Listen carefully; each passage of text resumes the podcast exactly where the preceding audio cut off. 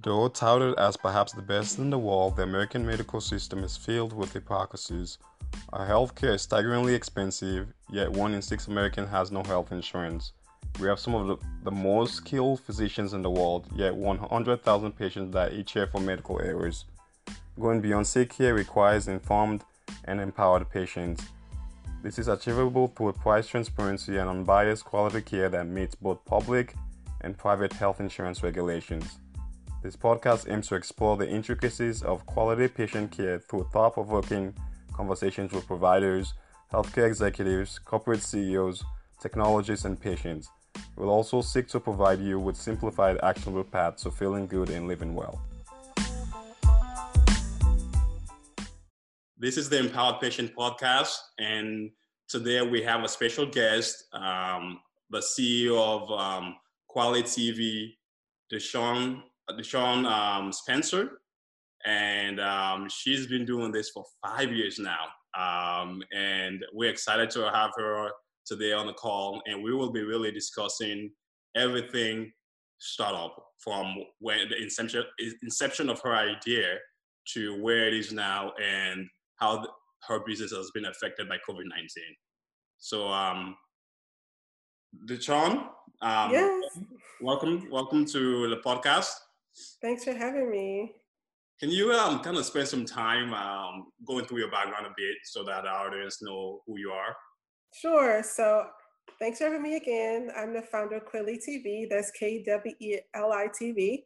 We are a video streaming service. We celebrate Black stories from around the world through independent films, documentaries, web shows, children's programming, news, and live experiences.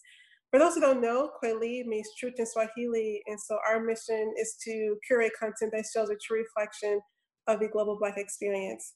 My background's in journalism. Um, my dream was to be a everyday journalist, go out and do stories, interview people. I remember being in college where things sort of changed for me. I worked for a daily paper. I was an obit writer to start off. So obituaries for people. Obit is like a, a journalism term, but obituary writer. And it was really great to get my feet wet and actually work in a newsroom. But it was also depressing too, um, doing of stories about death and gloom. And when I graduated from college, I worked in my junior senior year. When I graduated from college, I moved to the Bay Area and I worked for the Oakland Tribune, another newspaper, and I was a cop reporter. Again, very depressing stories. And you're a cop reporter, like there is no, there's nothing positive about it. And one of the things I noticed the most about being a journalist so there are two types of journalists. I always tell people there are those who they can write stories and they can separate themselves from the things that are happening in a story. Like if something bad happens to someone or it's very tragic type of story. And then there are people who are like me. I'm, I'm a very empathetic person. And those types of stories would come home with me. I'd be thinking about the people and the parents are interviewed or whatever. And I kind of knew early on that working in that type of environment wasn't good for me mentally. Mm. writing, constantly writing stories. Either I was going to become like a nervous wreck all the time, or I become I wouldn't be I wouldn't be empathetic anymore. And there were people who I met in the newsroom who were very callous people. They the people were dying some sometimes very strange ways, and people make fun of them. Like some journalists actually joke about how people died, and it was very not everyone, but there were some people who just weren't as compassionate as I would assume they would have been as journalists. Of course, there are definitely people who were, but if you're in the industry, you sort of have to sort of not have that side of you come on all the time because it can be very depressing.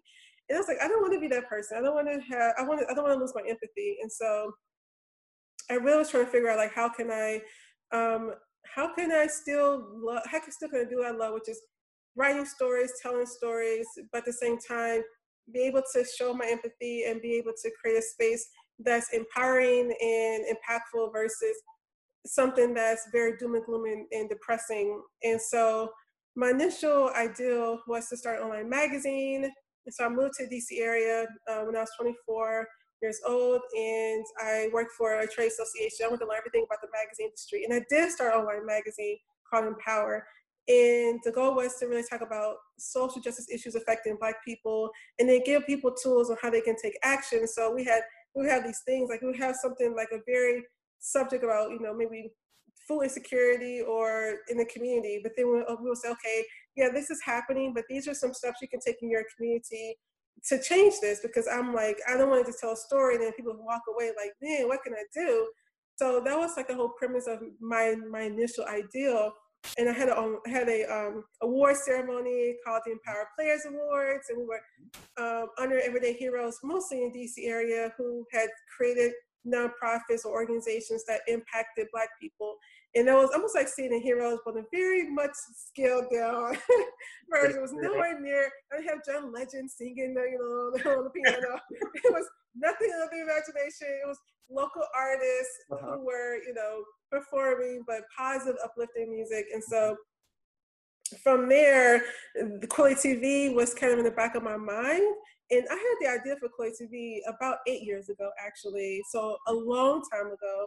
And when I was working on um, working on in in Power magazine, I remember flipping through a bunch of cable channels one day and I was like, man, this is whack. I didn't see anything I wanted to see. The black women were fighting each other on reality television. And I, mean, I love my 90s movies, but I'm like, man, how many, I can recite some of these movies. I can, rec- literally, I can recite them. I just want to see something new and fresh. And, and the, even some of the other mainstream channels like the History Channel, Discovery, you don't really see black people on there at all. Like, like where where are the Black History stories on, on History Channel? Like even today, like there's even on Black History Month, you don't see any Black History stories. Like where do you find that? And so um, I started, you know, I, I we cut my husband, we cut cable, and we got like the very popular streaming service that everyone else has, and they have some black content, but still, like where's the, where's the historical documentaries? Where are those independent films of black filmmakers, the shorts and the full length features? that you only can see unless you go to a film festival. And from there, I started looking online, like maybe there's a black streaming service already that exists that's totally catered to independent film, catered to black history, catered to children's programming. And I didn't see it. I was like, no one, no one's doing this. Like everyone's cookie cutter the same, you know, drama, same stage play type genre. I'm like, we need there's nothing wrong with that. We need the laugh and we need the stage plays. But I want to show something different. And so, um, so no, no shade to anybody. I'm not shading anybody, but I wanted to show a different side of our community and a global, from a global perspective. And and when I didn't see it, that's when I was like, "Oh, start a streaming service," which is insane, actually, because who says that? Um, but that's kind of where the the wheel started to turn with starting the company. And and so when you have that uh, moment, I've done my research. I've kind of talked. I've talked to. I've, I've, searched what's out there. Right, you're kind of looking at your competitive landscape. Mm-hmm. There, there seems to be now. There seems to be the, the, the other other streaming channels out there, but one that's catered to specifically independent artists um, and telling the story from that perspective.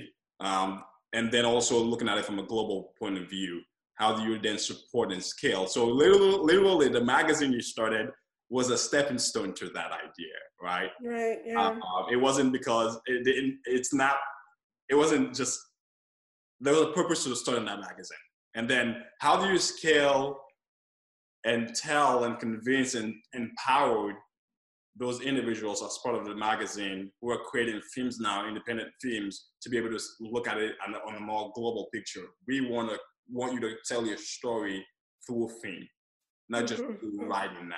How was right. those conversation with those artists? So you know, interesting. When I started in, well, I basically we had Empower Magazine. We had writers. We had a board. We would meet, you know, quarterly and I told them that I was transitioning to Kweli TV, and it's a totally different business. The writers were just writers; they're they're not filmmakers, and so we had to basically part ways. I had to basically that part of, of my business died in a way, and not in a way it's it's, it's dead. The website no longer exists. I because I feel like I was holding on to empower because I was like, oh, this is this is my destiny. This is what I'm supposed to be working on. And a lot of times for entrepreneurs, you know, we have a, a vision for like, a company and we think that that is what we're supposed to be doing and, mm-hmm. and and it can hurt us from pivoting to something else I mean, it was hurt, like very hurtful for me to give up this online magazine. Like I love magazines, I love writing, I love it. Um, but even as I was working on Empower, I was basically diving a little bit into video and starting to do video programming on Empower. And so the the writers they understood that I was working on something new and I wanted to explore this new opportunity. The challenge was, you know, okay, I'm pivoting from an online magazine to a streaming service. Mm-hmm. I don't have any background in film. Yeah, I've taken film courses, I've taken documentary courses, I did a, a documentary, but I am not in the TV and film industry. I never worked for Discovery or HBO, or I didn't have any of that experience. And so having to you know create something without having any knowledge on how the how the industry works it was extremely challenging and then also getting filmmakers who they know me from Adam, as they say, to trust me with their content um, and understanding sort of how distribution works and all of that. It was a huge learning curve for me, for sure. So, how long did that convincing take, right? So, you, literally, you had to convince, um, let's say, you have to convince the independent filmmakers to trust you with their content. Then now you have to go convince convince the distributors um, I know we're going to get into that later on with Comcast um, and Cox. What, how long did that journey took you to convince the, the, the, the independent filmmakers? Um, is that a, was that a six month process of, of getting all these independent filmmakers to be on board? what, what was the journey like? So, um, as I mentioned, I've been working on, well, you mentioned, I've been working on, on, the idea for five years. We've been at the beta for two years. So, I remember 2014, I was a finalist for a business plan competition. It was the second business plan competition I had been in. The first one I didn't win for Kweli, but I won. I, I was a finalist, and at the time, I bought a domain name, like a cheap WordPress site, and kind of wrote down my vision. And so whenever I would talk to potential filmmakers, they can at least see that I had this vision for this company, and see that there was an actual website instead of a coming soon with nothing there. And so um, I wasn't sure if I was going to win the money, but I was determined no matter what. Like, even if I don't win this, this contest, um, I'm determined to try to make this product work. I'm not sure how I'm going to do it without any money. It's not it's not a WordPress site. It's a it's a streaming service. There's a lot a lot more involved.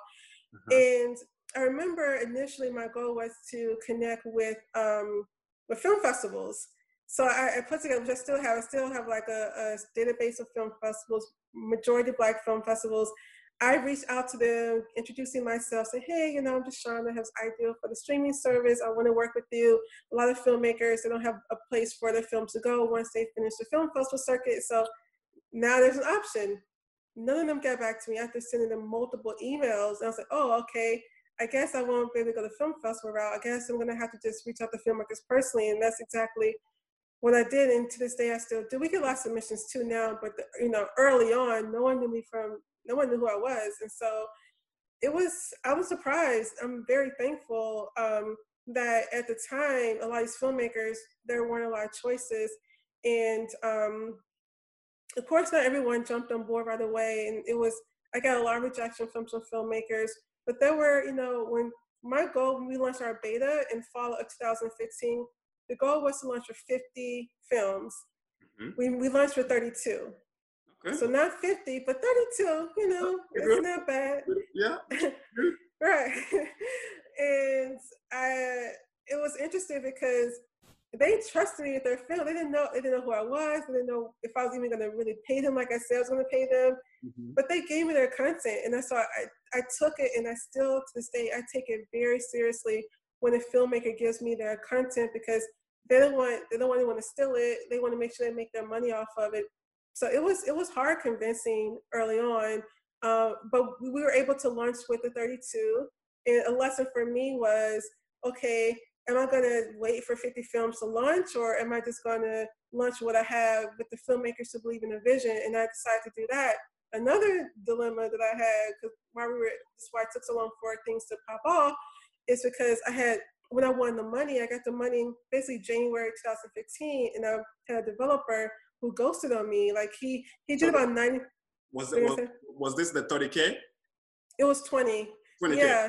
uh-huh. yeah, and so um, he did about ninety percent of the site, and so and then he moved to Colorado, and he didn't finish some things, and so I was like, okay, what do I do? Do I, I had these thirty film, thirty two films, they're ready to go. Do I find someone at that time i basically give all the money away to this to this, this to this one person and i didn't have any more money at that point because i was a startup still i'm a startup.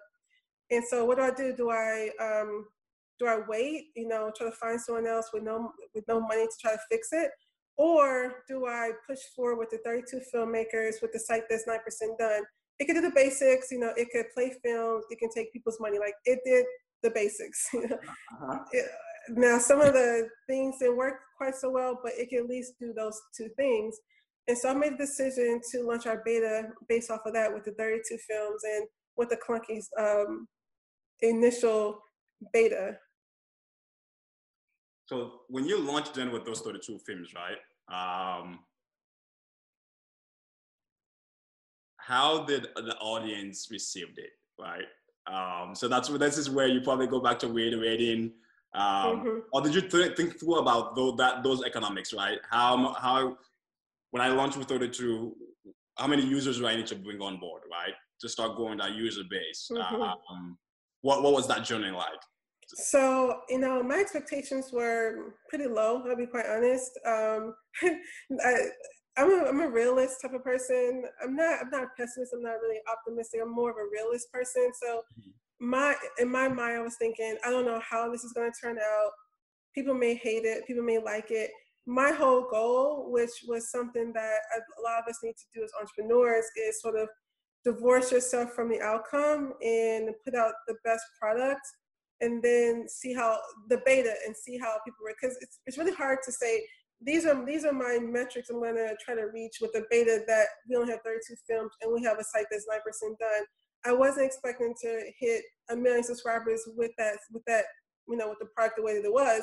My goal was to introduce my vision to the world and see if other people believed in my vision enough to pay me money. Yeah. I just yep. you know. yep. and the, who weren't my parents or like my siblings and my husband, you know, like uh-huh. or like my best friend who was like, "Girl, I'm a, you know, I love you." So um, that was like my main goal, and so my expectations were super low. When we launched our beta, um, one of like a, a, black news organization talked about us, and we got some traction. We got, you know, like like 500 people like signed up. You know, over yes. it was insane. I was like, what? You have subscribers and money, and you know, I mean, we weren't real, we were making it rain, but you know. Um, we definitely, you know, were able to prove that people were interested in it. I think, you know, some of the challenges were the site, the challenges were the fact that, you know, we didn't have a lot of money to acquire a lot of content. So, you know, people, the way Netflix is able to do so well is because they acquire so much content, right? And their distribution channel, they're they're on everything, they're everywhere. They don't, you know, people wanted apps and all those things that with my resources I wasn't able to do. Even this day, I still have a lot of limitations. And so those were once people were, were on, then the challenge was how do I keep these people because our site isn't perfect and you know I'm still constantly trying to add new content to the platform. As I tell people, feeding the monster because if you don't constantly have fresh, new, good content, people will leave. And so that was some of the challenges I faced amongst many others early on. But I didn't really have a, a time set or or a number I was looking for. I just wanted to see, I wanted to test to see if independent film, independent black film, would be something that people would be interested in. So you had a theory, which is where most startups should actually start with, right? Will somebody pay me for this? Um, ultimately, mm-hmm. and you tested that theory. It will, and you, and I love that you were so you were so specific, right? You're not chasing every and, and anybody. You're like, well, independent filmmakers pay me to drive their content through Kweli TV as a Right. So independent filmmakers do not pay me. Our subscribers pay us. We pay. We pay our filmmakers. Yeah. So, so, okay. So this is like what we do with um, my company.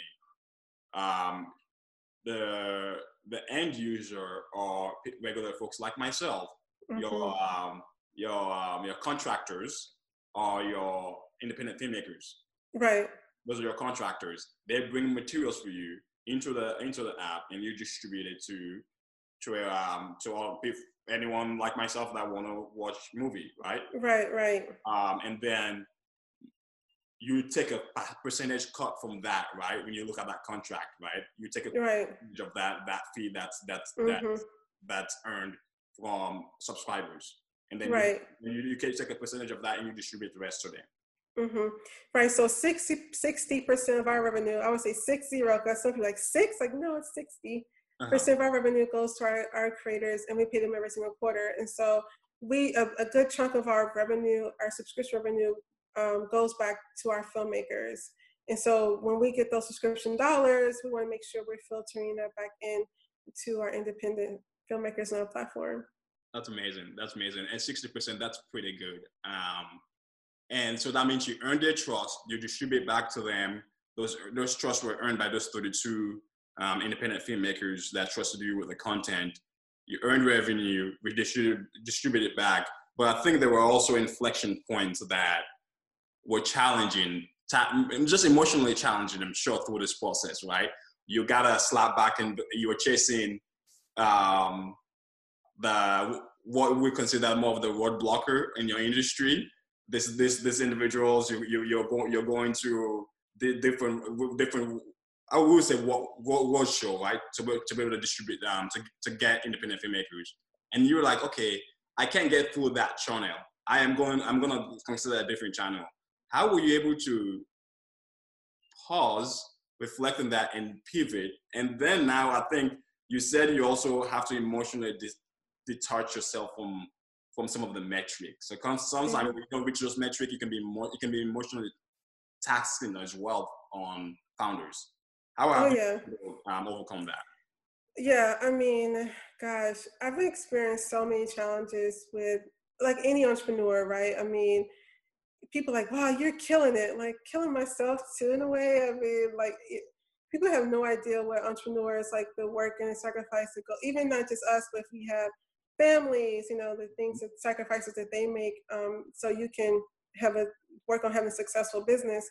But um, you know, early on, you know, like a lot of people, I had like, oh, I wanted to do this and do that, and it just it took a lot longer than I had ever anticipated. I had so many developers. I had four CTOs over the course of two years. Four CTOs. Mm-hmm. You know, two of them ghosted. Uh, one left. Another person messed up the site and they, they we both mutually tied to part. Um, we lost a lot of money and a lot of time and energy. I spent a lot of energy looking for investors who like, you know, we need more metrics, we need more this, we need more of that. I'm like, okay, I, I raised 20, I wanted $20,000 grant and you expect me to increase my um, user base month over month by 50% with what money? With, with what? Like, how am I supposed to make that happen? Mm. And so I just kind of gave up talking to investors. I no no shade to investors, but for me personally, which is really frustrating talking with them, they they wanted like uh, us to move a mountain with you know a penny, and it was really impossible. But you would see other people with literally. I, I was a part of this accelerator, and I remember the first time I was um, denied. They were they had some questions about my revenue model Mm-hmm. And at the time, I did switch because of them. I did change my revenue model, so I was very happy that you know I had to think through it more. So it was, I guess it was a blessing disguise. But when I was accepted the second time, it was interesting because some of the people who were accepting to the program didn't even have a revenue model. They didn't even they didn't have they barely the website. They you know they were still trying to figure out their revenue model. But mm-hmm. I think it's because they they were they were concerned about my revenue model I had I had customers, I had paying customers. The whole point of the accelerator is for me to work through things. What the and so, but you know, to say that the re, the reality that we face, I think as black entrepreneurs is that we have to be absolutely positively perfect. We have to have our revenue model intact. We, have to, we need customers. We need all these things when other people can just go in with an ideal and not have everything flushed out of the way and they're still able to move forward and get money and get the resources that they need. And so, um, you know, between end of like we launched in fall, our beta in fall of 2015. My goal was to be able to beta by January 2016. That did not happen at all. It was a total disaster, and I spent all 2016 trying to find an investor. That was a total disaster, and we lost a lot of time and energy. In 2017, my thing is, as an entrepreneur, you start learning if if one if you keep you know say keep hitting here on the wall and you know like and nothing changes, you need to try something new. And right. so 2016, I was like, okay, I'm not focusing on investors. I'm going to focus on other ways to to get money to to get out of beta. In 2017 was when I was in pitch competitions. I was probably like five or six. I won every single one. I didn't lose not one pitch competition from between February and December of 2017. Find ways, finding the ways to make yeah. it happen. Uh-huh. Yeah. And it was, I was able, because of the, those resources, I was able to launch, we were able to launch the beta fall 2017 because we raised some money um, from these pitch competitions. And so it was a learning experience for me to say, okay, if one way doesn't work, it doesn't mean that you're a failure. You just have to figure out another another way around it. And um, I think a lot of times as entrepreneurs, you put a lot of weight into what, and you should definitely, I'm not saying I'm to invest, I'm not anti-investor. Probably sounds like I am because I'm in a way, but I'm not anti-investor. Like bootstrapping has to happen, right? Um, to some to some extent, like if you believe in your vision so much, there are times that you're gonna try certain certain doors and they will not open but you believe in your vision and you've got to find alternative way to get to get to the next milestone that you need. Right. Um, and that can be it can be challenging. It can be challenging. Right. I mean it can be i think for a lot of a lot of entrepreneurs they look at okay what does success look like for entrepreneur? I, I think you know with the whole vc world we've sort of changed what success looks like. Mm-hmm. uh, for a startup a startup success isn't been having a company that you pay people and you grow, you know, bit by bit. And, you know, no, success means you raise a gazillion dollars. You may not even be making money. You may be losing, bleeding, hemorrhaging money every, you know, all the time. But your growth is to the roof. And eventually just going to sell and all the investors are going to get their money back. You know, damn um, the mission, damn what the initial what the initial vision was for the company or the sanity or of the of the founders or the sanity of the employees looking like Away and Uber, all those other companies have had to take a step back where we work in, in how people are treated. It's all about we want to make sure you win. Investors, not all, but you know, some of these VCs, we want to make sure you win no matter the cost, no matter you know if you go mentally crazy or not, if you work super long hours, whatever the case may be. Our goal is to make sure that we we get our money back tenfold, and we don't care about what the initial vision of the company was. And we and I feel like um, it sort of changes the dynamic of why people go into business in the first place. And so for me, I had to change. We talk about the mental roller coaster. I had to change the fact of okay, what does success look? What does it look like for me? Mm-hmm. Don't worry about blah blah blah raising millions of dollars because you're not able to raise there's really nothing I can do, right? These are the strengths that I have, and these, this is the best I can do with the resources that I have. And looking at someone else who's maybe to raise millions of dollars, maybe their idea isn't even isn't even as sound, but they're able to raise money, and I'm I'm hurt because what I do wrong? Why don't investors? Mm-hmm. Why don't they want me? You know, like, and it can it can play with your mind versus investors saying, okay, this company wow, they've been able to push through despite all the challenges. Let's give them let's just let's give them a try and give them some money. It doesn't work like that. And so um, my goal has been to just not really. I mean, I get we all get there sometimes. Like, man, you know, if I had if I had a million dollars in the bank, you know, I God, you know, I can do with that. And we all get there sometimes, but I really try to stay focused on my mission, knowing that this is, you know, a marathon, right? Mm-hmm. Absolutely. And uh-huh. and focus on that um, because it's just such an up and down, it's such an up and down. You know, trying to make what you build work and grow and, and succeed. And, and, it's cool that you all you take a step back, right, to actually assess that that my mission is my driving force to why I'm doing the work that I'm doing. It's a greater message, and the, the message for Kweli TV, from what I understood it, you can correct me as the founder since I'm, you're in front of me, is where you started with the magazine. It is to empower the voices of those that usually don't get a, a first shot or a second shot, right? Mm-hmm. Independent filmmakers. Their stories are valid. Um, their stories are important. Their, their stories need a bigger, bigger audience to be told and be heard and be listened to. Um, they matter. That is what drives you. That's, that's what I'm getting. And so that mission itself, even though it may not, well, it may not tie to a, a sales metric, um, it may not be tied to, but it's it is a important it, it is an important uh, metric and reason I brought this up, I had a I, I interviewed a VC recently. Um, he's a VC now, but he started a comp. He started his first company called Give Forward, and in, in that he was working with um, he was he was working with individuals that are, um, that had medical out of pocket expenses. Um, that was his mission, right? Out of medical out of um, out of pocket expenses, help help them raise money, and their me- original metric was giving hugs. Uh, yeah, that that motivated them to keep going. They bootstrapped for two years, and mm-hmm. this, is a, this, is a, founder that is Caucasian. They bootstrapped for two years, and then, then they end up getting to Techstar.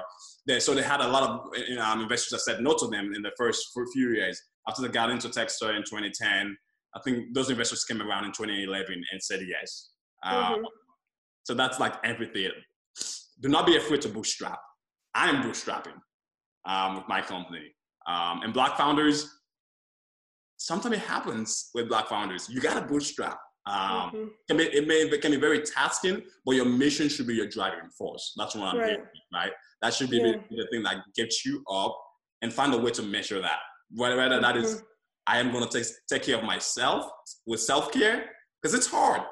Oh right? yes, self care. Um, and getting those no's you can really you can really detach from from those no's. It happens. You, you there, there's a, you're gonna get so many no's, and you're like, God, this is tough. And then there's a statistic out there that 72% of entrepreneurs ended up um, with mental health issues. I can see. I can believe that.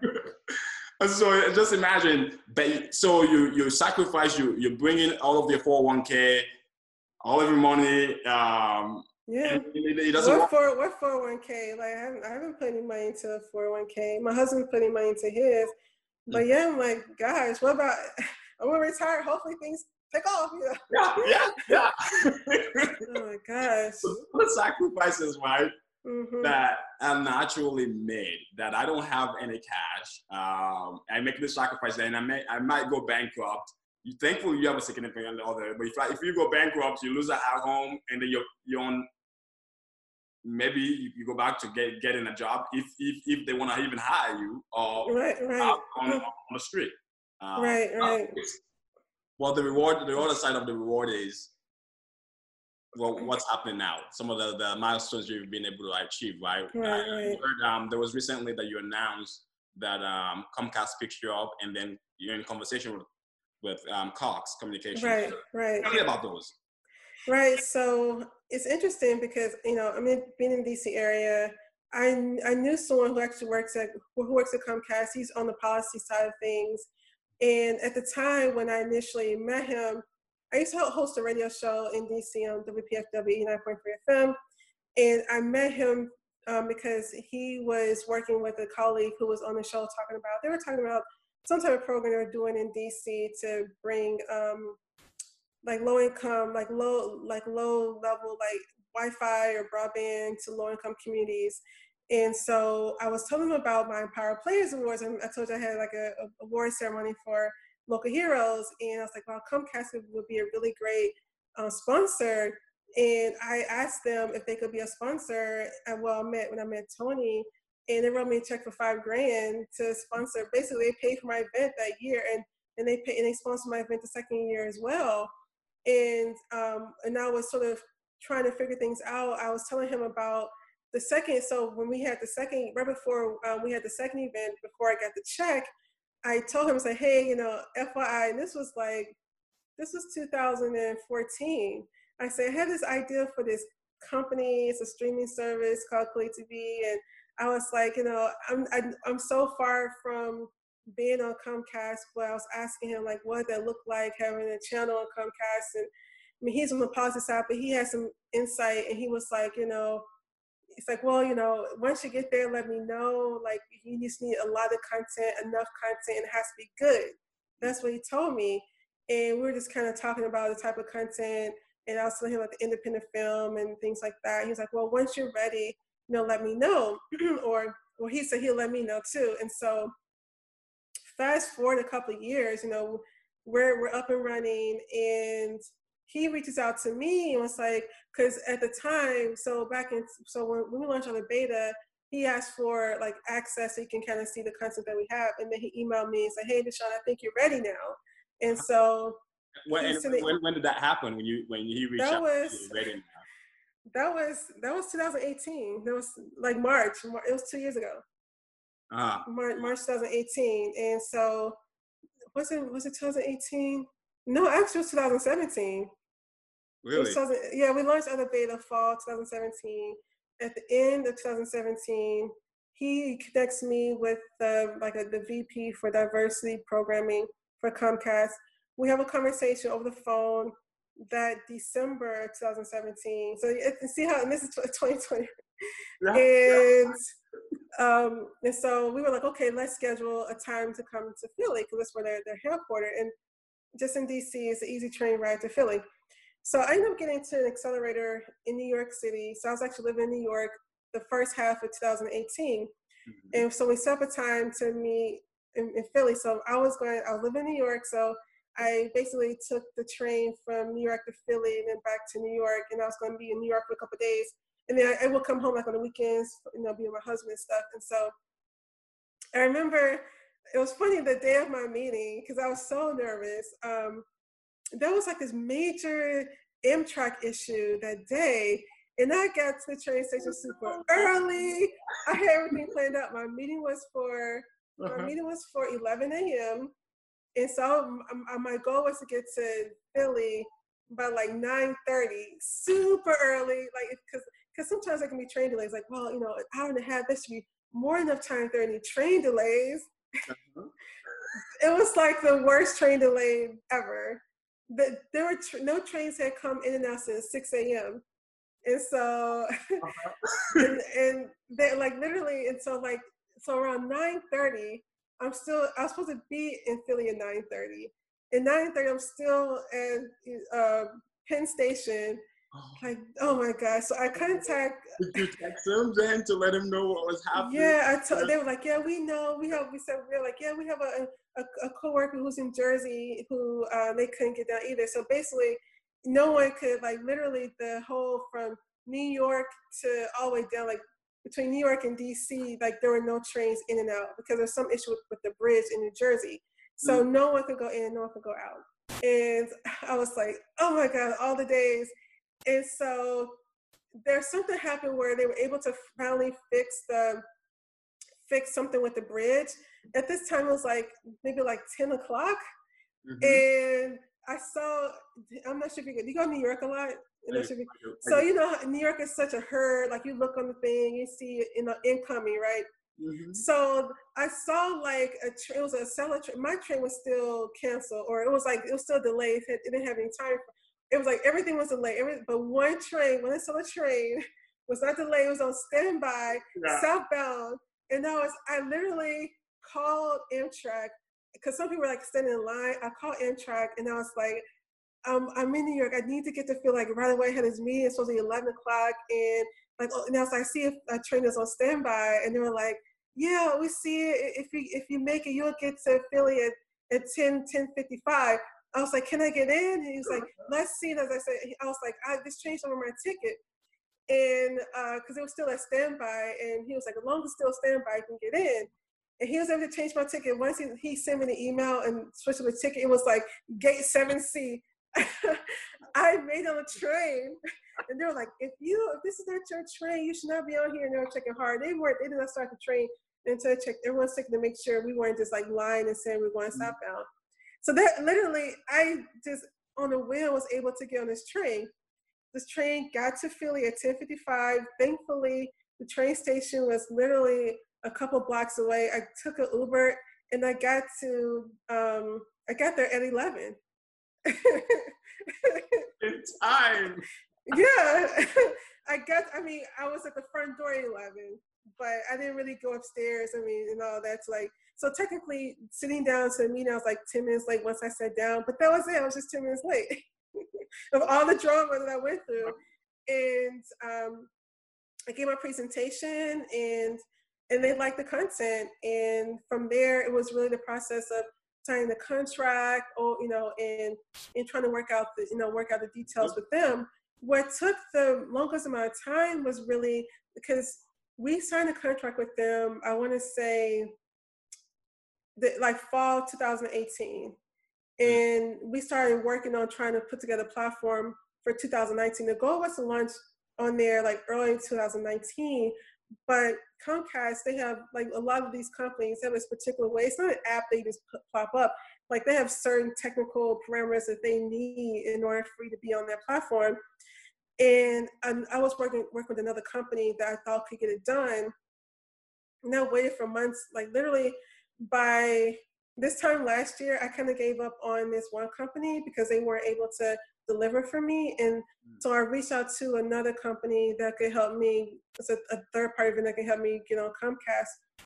So we were working on that. And then as a startup, I didn't really have the resources to be able to pay this company to to to work on getting us on Comcast because it was a it's a, a, decent investment to do it. And Comcast had the had which I told Instant I want to do myself they want to make sure that their films are, are closed captioned so people who are hearing impaired can also enjoy the content. Mm. Our independent filmmakers, for the most part, they did not have their films closed captioned. And so another added expense.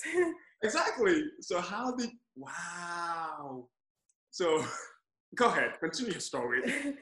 so you know, by so by I would say March 2019, I was again depressed because like, how am I gonna get you know, you know, Comcast? I had this this contract that were ready, and I was quite honest with them. I was like, you know, I can't sign I can't sign the contract right now because we don't have the money to pay you to get on Comcast. You know, like their down payment, and I had to tell Comcast like I'm working on I'm working on captions and I'm working on working trying to work with this company so we can get on. And they're very patient with me, extremely patient. Comcast lo and behold, uh, last year I participated in this. Um, it was a festival, not a festival, it was like a conference um, in the Netherlands, the GES, the Global Entrepreneurship Summit. And I was a part of Halcyon in, in DC in Georgetown. And as a Halcyon alum, some of us were able to get free tickets to attend this event. They paid for our flight to the Netherlands uh-huh, uh-huh. and they paid for a hotel. And so I wasn't sure when to go into this because last year was such a crazy year, like emotionally and financially for the company, had a lot of ups and downs. So I wasn't sure, I wasn't really feeling going, to be quite honest. It was June of last year. And so I was like, I, I literally prayed and meditated, like, I need to get something out of this. Something has to come out of this, you know, for me to go. And so I went there and I'm meeting um, a, a VC. They're all their back, named Desiree. She was based in Amsterdam, but know, she knows she's from the US. I think she's from Michigan, but she lives in Amsterdam. And I was telling her about, so it was this type of, like, it was like a networking with VCs and entrepreneurs. And there were three of us, these two guys, I never met one guy was from India, another guy was from the Ukraine or something like that. And we all just kind of sparked a conversation about companies and we're all just practicing pitching amongst each other because we couldn't get into this big room because they already filled their spaces. Desiree um, came out and she was like, hey, um, you guys, are you guys practice pitching? We're like, yeah. And it's like, well, actually to go in, I'm supposed to be a mentor, but they have, they messed up and they didn't have any space for me. So I'll just help you guys out. And so we all did our pitches. And so she was really intrigued by Kweli TV. Mm-hmm. And so she was like, I want to connect you with some people. And I told her, so what do you need? I was like, okay, yeah, it would great to have half a million as a, you know, a seed, but yep. um, but honestly, if I can just get 10 grand because that's how much I need to be on. If I can just get ten grand to be on Comcast, like that's how much I need to pay this contractor to get some initial films, closed caption, just to kind of get the ball rolling. And so that's it. I'm like, yeah. And so she made a phone call to an investor here in the US. And that investor, um, we had a, a, a, black a brother, uh, he's based, he's, he's based in St. Listen, he's based in um, Cincinnati and Miami. And he also, um, you know, had a startup company. Brian, I'm not sure if you know him. Um, Brian Break. I, I always mess up his last name, but um, he had a startup company that was about face recognition software. Oh yeah, yeah, yeah. Um, Brikeen. I always get it wrong. I always say his last name. Um, I, I think I, I, I know him. He's he lives in Atlanta now. No, no, no. He he's in Cincinnati and Miami because there, there's a there's another company that that has a tool on face recognition that um that's sold to Amazon. Uh, so so this company that's not, that's not him. Okay. So this company, um, he he was pushed out of. It was oh, a huge story. Yeah, I know. I, I know of him. I, I've, I've I read the story. Yeah. Yeah, I remember reading about him before I met him. He's a really great guy he was pushed out of his company because he did not want to sell to like Amazon. He did not want to use his software to be used against black people or or immigrants, right? Um, he wanted to use it for good, not to um, not to police people of color. And so um, when his investors basically pushed him out and they tried to sue him and all that, but he ended up suing them and he ended up winning uh, money. He ended up winning that case, which worked out. And so now he's a he's a VC. He's a good VC. He's a he's a good guy. And so um, she connected with him, and I pitched to him and his wife because his wife is they also they own this, the the company together. Mm-hmm. And I remember I was literally had just flown to Jamaica because I, I went to I was invited to a film festival last year in Jamaica and when I landed he's like John been trying to call you I was like huh it's like you went viral da, da, da. It's like huh and he talked about us on on Twitter. But yeah, because of him, we got the he gave us the ten thousand dollars, um, his VC company to be able to launch on Comcast, and we got that money. I want to say July, August of 2019. Uh-huh. And from there, I literally, literally next day, I sent the paperwork with the with the third party vendor, the contractor, so we can have our content on on Comcast. And then I started working from there, trying to get things closed captioned to be on Comcast. And yeah, and finally, literally like December 28th was when we flipped the switch on Comcast. And because, so that was the journey for that. And wow. then with Cox, mm-hmm. they partnered with Comcast and a representative from, from Cox reached out to me saying, hey, I heard you on Comcast. I'm interested in learning more. And that's pretty much how it all started from there. So it was a long journey. patience, determination, and just trying pure will and trying to make yeah, it yeah. work. Um, yeah. And then some luck here and there as well, persistence, right? Mm-hmm. Uh, that journey is tough. It is tough. But having another person be on the other side who started a, a great company get out, out, out, get pushed out, and he he understands your journey. I'm sure of all people, even though oh, he yeah. raised, um, of all of all people, he under, probably understand your journey, and he's empathy, right? Goes mm-hmm. way. Uh, oh yeah, definitely. And one thing though as well, when you before you guys are launch with um, make that announcement, there was supposed to be a big celebration. Mm-hmm. But that celebration got pushed back, got cancelled. But you just did did more of the social media announcement. Right. What was that? What was the celebration Right. So Comcast had an idea uh, for me to actually go to Philly mm-hmm. with a headquarters, have a press conference, and, and do a, a one-on-one conversation with the press, with the with the person in charge of diversity. But because of the coronavirus, of course, every all that was canceled. I couldn't travel to Philly. It wouldn't be safe. But you know, things like that happen, right? Um, I was very disappointed. We initially was we're going to do it for Black History Month, and then we pushed it to Women's History Month, but the whole coronavirus really exploded in March and really prevented all of us. It really kind of changed everything. I mean, I'm typically traveling all the time. Like I, uh, I was in New York in January. I was in Berlin in February. I was supposed to be in Philly in March, and I had some other things that was that was in, on the pike, but all that's canceled. I'm here, so I think a lot of us are kind of going through the same thing where you have these big plans for for 2020. I had big plans for 2020. Like, oh my God, I was like, yeah, I'm ready to rock and roll. Yep. But you know, it's not happening that way for a lot of us. Things are being canceled. We're pushing back certain initiatives.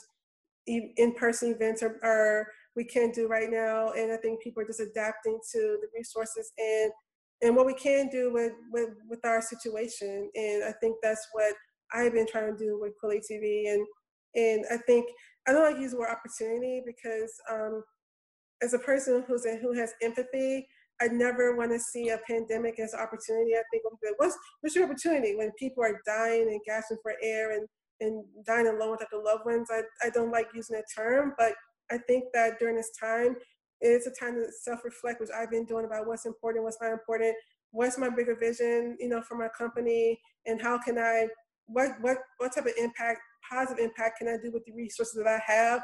I'm not, I don't have a lot of money. I, I'm not Netflix. I can't. I think Netflix has like a what a fifty million dollar grant or something to various organizations so they can pump money into entrepreneurs or in um, filmmakers and, and, things like that, and people who work in the film industry, if you're doing hair, and people who really be impacted, you can't do hair if you're social distancing. We don't, we can't do that, but you know what we can do is make sure we're creating space of heals and mental escape and and laughter for people during this time with, with the limited resources that we have. and I think that's the perspective to look at it from, right? That you're creating joy through mm-hmm. your content and that joy is impacting many, many lives, right? It can be a little boy finally mm-hmm. looking, um, viewing that independent film that captured him, that inspires that little boy to, to, to change, right? Right, um, right. And so that's that's the joy. If you focus on that, that gives that still the inspiration with the, your mission. That mm-hmm. that little black boy finally sitting sitting there for the first time seeing an independent film, like I want to be a filmmaker one day. Mm-hmm. Um, when you look at that, and and and if you take it a little for a, a, step further, I think for for us in this moment, it's not preparation and opportunity present, right? Mm-hmm. Circumstances happen. We show empathy. Um, some some of us have tremendously been impacted. I've been impacted myself through my journey um, with Enough Cares. Um, but telehealth and wellness has become very paramount right? Mm-hmm. Now, because, because of social distancing, we have to support these clinicians that are impacted. They have to close out their business or they have to see less patients in person because of social distancing. Then now they have to actually jump on and be put on the platform to be able to see do virtual care, right? Mm-hmm. Um, so it's preparation. And if you five, six years ago, if you were not grinding, right, you're not grinding mm-hmm. and preparing for this moment, you will lose it. Um, so mm-hmm. being able to adapt and change and roll with the punches are so important. And it took five years of that preparation. And here you are.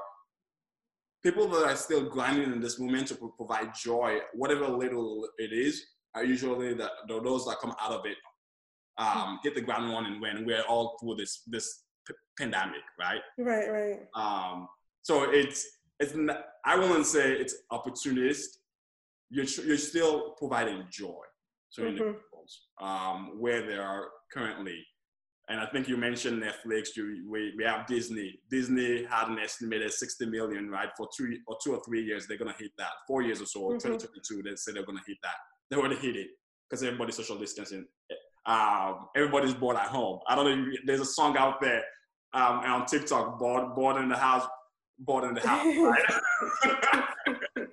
so if you're bored in the house, you're sitting home, and people are really trying to figure out what to do and that's the other mm-hmm. side of mental health, right? People are bored, they, they can't do social distancing. And imagine those people that are already depressed, chronically depressed.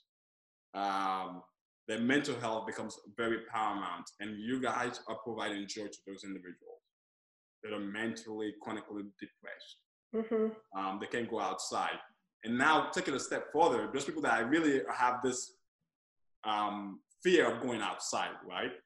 Mm-hmm. That, that's, a, that's, a, that's, a, that, that's a mental health condition. Fear of really oh, yeah. side. No matter if it, it was COVID 19, you're still meeting them there um, through your content. So I don't think it's opportunist. Opportunist. I think it's a it's a different way of reframing that you're, you're providing joy as opposed to being right, right. And that's how I like to look at it.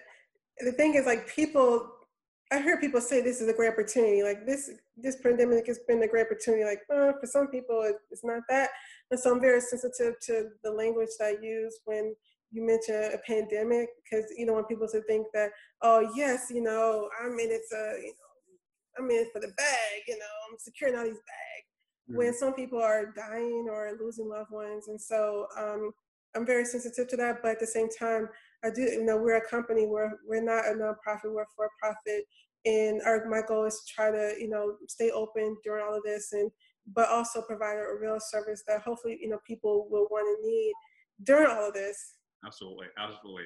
And I'm so grateful for your time. I think uh, it's so imp- important in the roller coaster of emotion that you had to endure to be where you are currently. And 2020 is, as you continue to grind, there's, there's clearly going to be what milestones you, you will continue to achieve. So, what are some what are ways that you want people to be able to support you, right? When you say 2020, what are those goals? Mm-hmm. What do those goals look like? How can we support? the goals right now are just really distribution. If you know anyone who works for some of the other companies like you know Spectrum or AT and T, Verizon, you know, I definitely want to connect with them. We definitely increase our distribution channels, and honestly, just spread the word about Kweli TV. Share on social media and tell people about us. That's also another great way to to really basically you know support me because if we have more people subscribing, then we're able to do more work and we're able to support more independent filmmakers. Absolutely. So, so you are then where where are you currently? You're on you're on IG. You're on IG. Yeah, we're we're on IG. We're on Twitter and um, we're on Facebook. We don't have TikTok or anything oh, yeah, like that. Not yet. TikTok. Yeah, that's like TikTok. You you know, so like with Instagram and Twitter and Facebook, you can pop up some trailers and you're good to go. TikTok is very different. You know, TikTok is really about not spare the moment, but really being creative and creating, you know, really interesting videos. And um, if we were to be on TikTok, I'm not. I can't just pop up a, a trailer. People aren't going to watch that, but they would watch something else. So I've been really trying to figure out some different ways in which we can use like a TikTok to um, to garner, you know, um, our brand there that, you know, that we can move, because via TikTok, you can, you know, download, you can put on same videos on other platforms, right? Mm-hmm. So th- that's kind of what I'm exploring right now with TikTok. But um, yeah, we're not TikTok yet. I, the videos are interesting. TikTok is a very interesting space for sure. Because I, I, you kind of think of the demographic, right? Because that demographic ultimately you're gonna have to hit that demographic, right? Exactly that is the demographic that's here to stay. Um, they're growing up. They we we we we transition. Um, uh, we transition from Facebook. We like IG now. We use more of that. Our parents are on Facebook. Um, mm-hmm. our parents are age group. Our parents are on Facebook now. We've we we've we've transitioned to IG, and then now the youth that are below us on TikTok. I mean, not even, not even, not even on Snap, really. I mean, I feel like they're on TikTok more than Snap, you know, to be quite honest. But yeah, yeah, TikTok, like Gen Gen Z, like they're they're on TikTok. So I definitely want to make sure that our presence is known on there, and just trying to figure out, you know, what that looks like. We have we have an account, like Kweli TV has a TikTok account. It just yeah. no, nothing's there. Because uh, my goal is to be security account, um, but we haven't done anything with it quite yet. Awesome. So for the audience, you can find Quality Kweli TV on IG, um, on their website, on Comcast, soon to be on Cox. Yeah, um, we're on we're on uh, Roku, Apple TV, Apple TV, Amazon Fire Stick. We have an iOS app, and we're also Google Play Android as well. So you you guys have no excuse to not find them to support them, whether that is especially in the movements like this, how do you support Black founders and Black businesses? Share, share, share. Hit the share button, go on their site, hit the share button, and spread the word. Um, if you can support them financially. Also, any introduction helps. Um, AT&T, you know somebody there.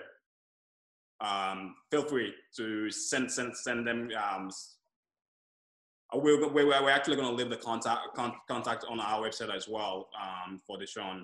Um, anywhere else that people can find you?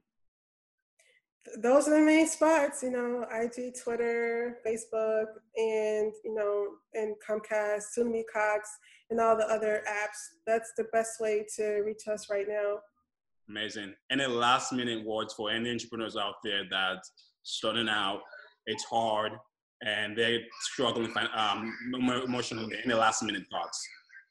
Emotionally, you know, I've definitely been there uh, where I have my roller coaster moments.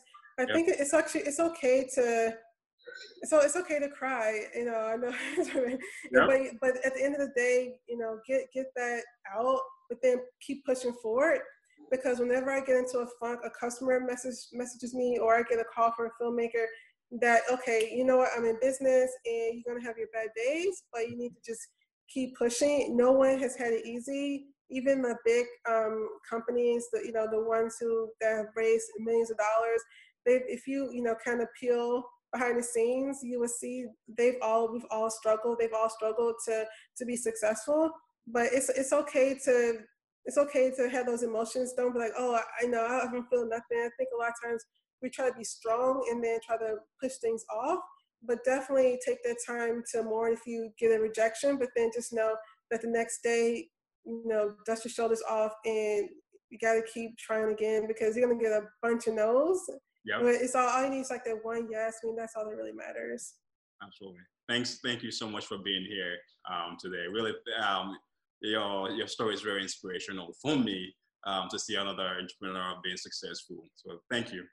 Thanks for having me. Our state of well-being decides our rate of productivity. This is why the health of your employees are important to you, like that of an athlete is important to the coach. Even though the access to healthcare is sometimes unaffordable and time-consuming for most people, Marie still cares about her employees' well-being, so she signs everyone up on InovCares.